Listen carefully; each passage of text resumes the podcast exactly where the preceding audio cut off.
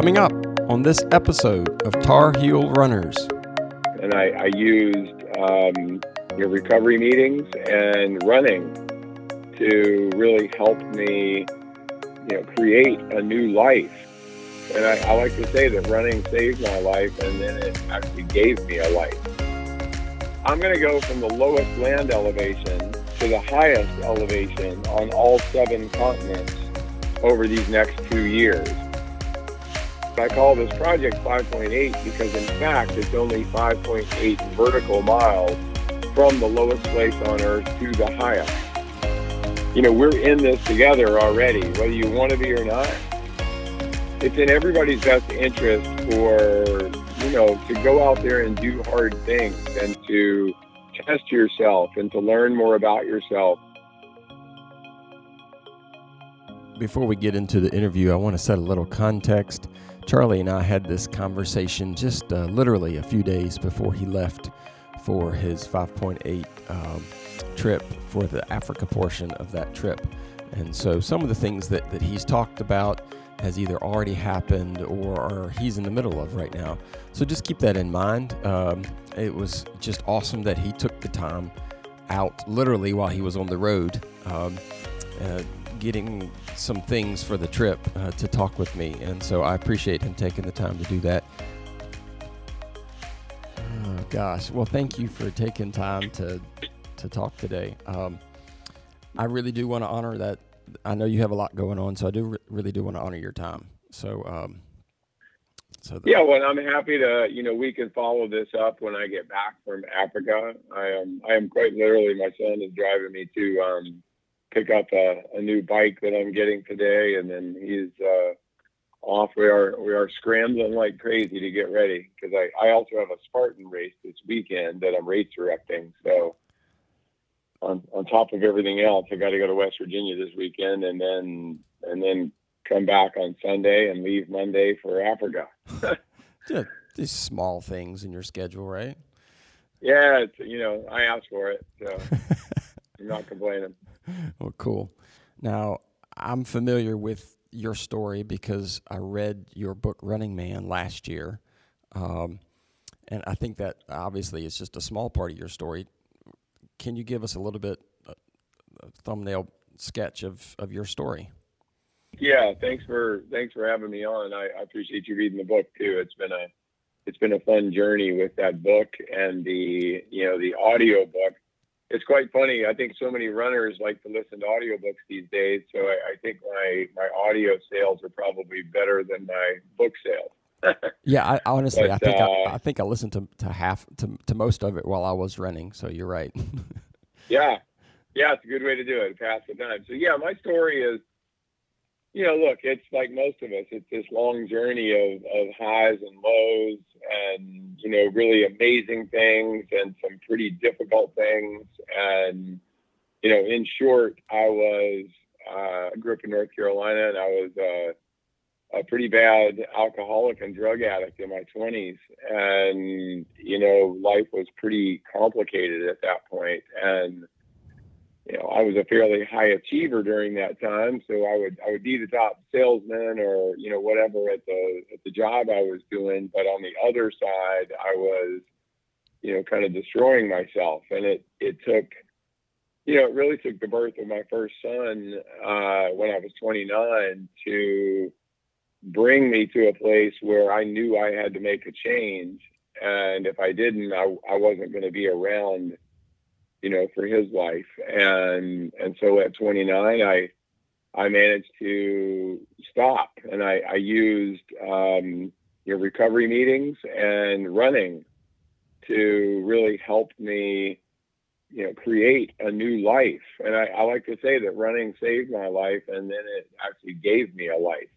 That's awesome. after that. And so, yeah, and I mean, I went to UNC Chapel Hill, so I'm a Tar Heel through and through, and and uh, you know, it wasn't Carolina's fault that I that I struggled with addiction, but you know, but a college campus is a you know, if you have certain problems, it's a difficult place to you know to straighten those out. So you know, but I'm very, I'm today, I'm 27 years clean and sober. And, you know, I've been, Thank you. And I've been, you know, I've been adventuring all over the world for pretty much that entire 27 years. And a lot of people know, you know, as you read in the book, and if, if, if people have heard of me at all, it tends to be around, you know, the run across the Sahara Desert, uh, where, you know, me and two buddies uh, took a very long run, almost 5,000 miles across Africa, and and uh, actually ran nearly 50 miles a day for over 100 days straight. God. And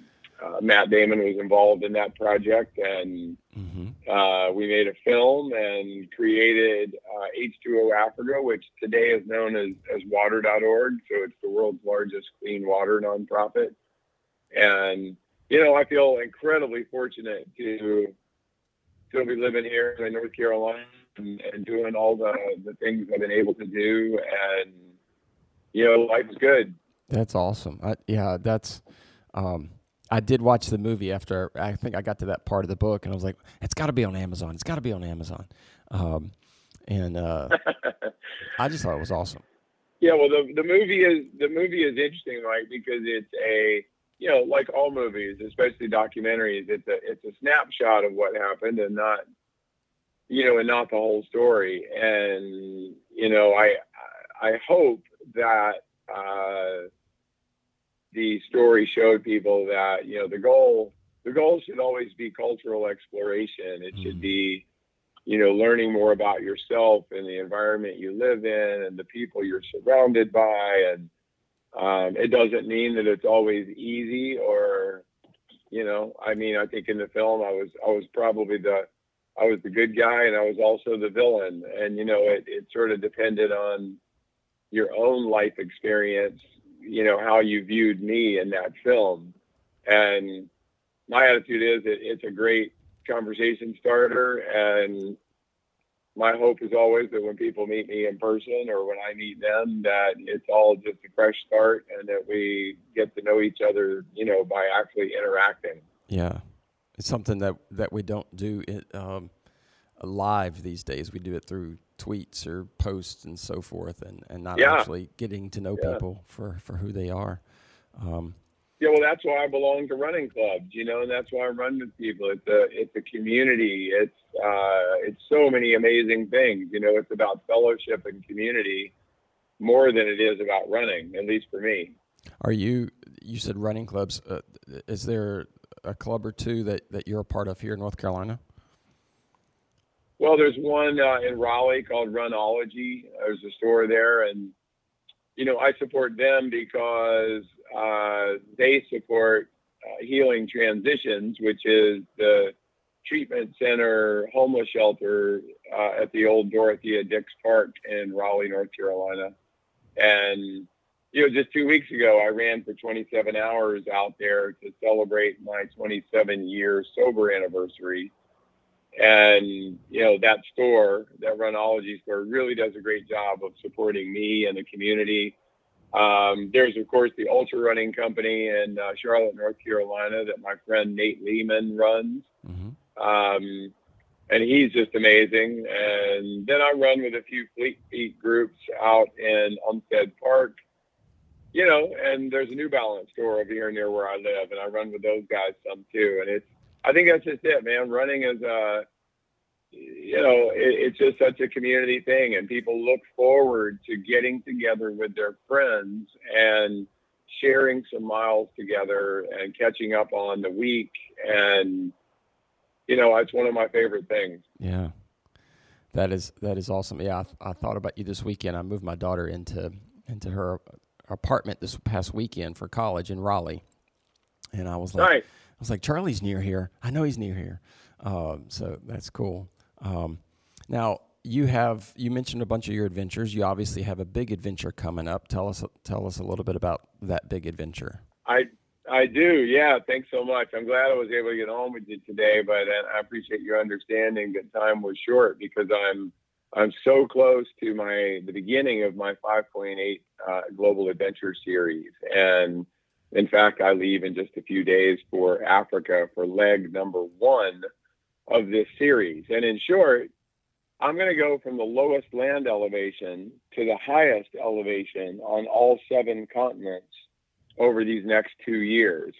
And so, what that means for Africa is I'm starting on the coast of East Africa in Djibouti, and the, there's a, a lake there that has the lowest land elevation. And I will actually do a free dive in the lake, come back up, or at least I hope I come back up, and uh, swim back to shore where I'll start running, biking, kayaking, and climbing all the way across Ethiopia, Kenya, Tanzania, and up to the top of uh, Kilimanjaro. And it's about 2,000 miles the entire journey, and it's going to take me about a month. And I'm just incredibly excited to get started. And next will be South America, and uh, then Australia and Europe, and then of course North America, which is a really tough one because it's it's from Death Valley. It's actually from Badwater, which most mm-hmm. runners are familiar with Badwater. It's from that location all the way up the coast through Canada and Alaska to Mount McKinley, and then Antarctica, and then the final expedition is from the lowest place on the planet, the Dead Sea, uh, all the way to the top of Mount Everest, mm. and that one's nearly 5,000 miles. And that's going to be a crazy one. Luckily, I don't have to worry about that one to the beginning of 2021. But the the the distance between the Dead Sea and Everest is about 4,500 miles or so. But I call this project 5.8 because, in fact, it's only 5.8 vertical miles from the lowest place on Earth to the highest. So, from the Dead Sea to Everest, if you stack them on top of each other, it's only 5.8 vertical miles. Only. And, you and me and yeah, well, everybody living on the planet lives in this little tiny 5.8 mile sliver of atmosphere that that surrounds us, and hmm. like, you know, we're in this together already, whether you want to be or not. You know, we're all part of this the same little piece of atmosphere, and we do need to do a good job, a better job of taking care of it. And and just as with Sahara, I launched water.org. Um, I'm launching. I have launched green.org uh, with in conjunction with this race series, this run series rather. And you know, people can check out green.org if they want to follow the adventure. You know, uh, T-Mobile is one of my big sponsors, and Dick's Sporting Goods, and I'm going to have the equipment available to hopefully do lots of updates along the way. And, um, you know, just my website, charlieengle.com, will take you to all of the social media platforms from YouTube to Instagram to Facebook. So whatever, whatever platform you prefer, that's a good way to get to it. And, uh, you know, I hope that you and, and your listeners decide to come along on this journey with me.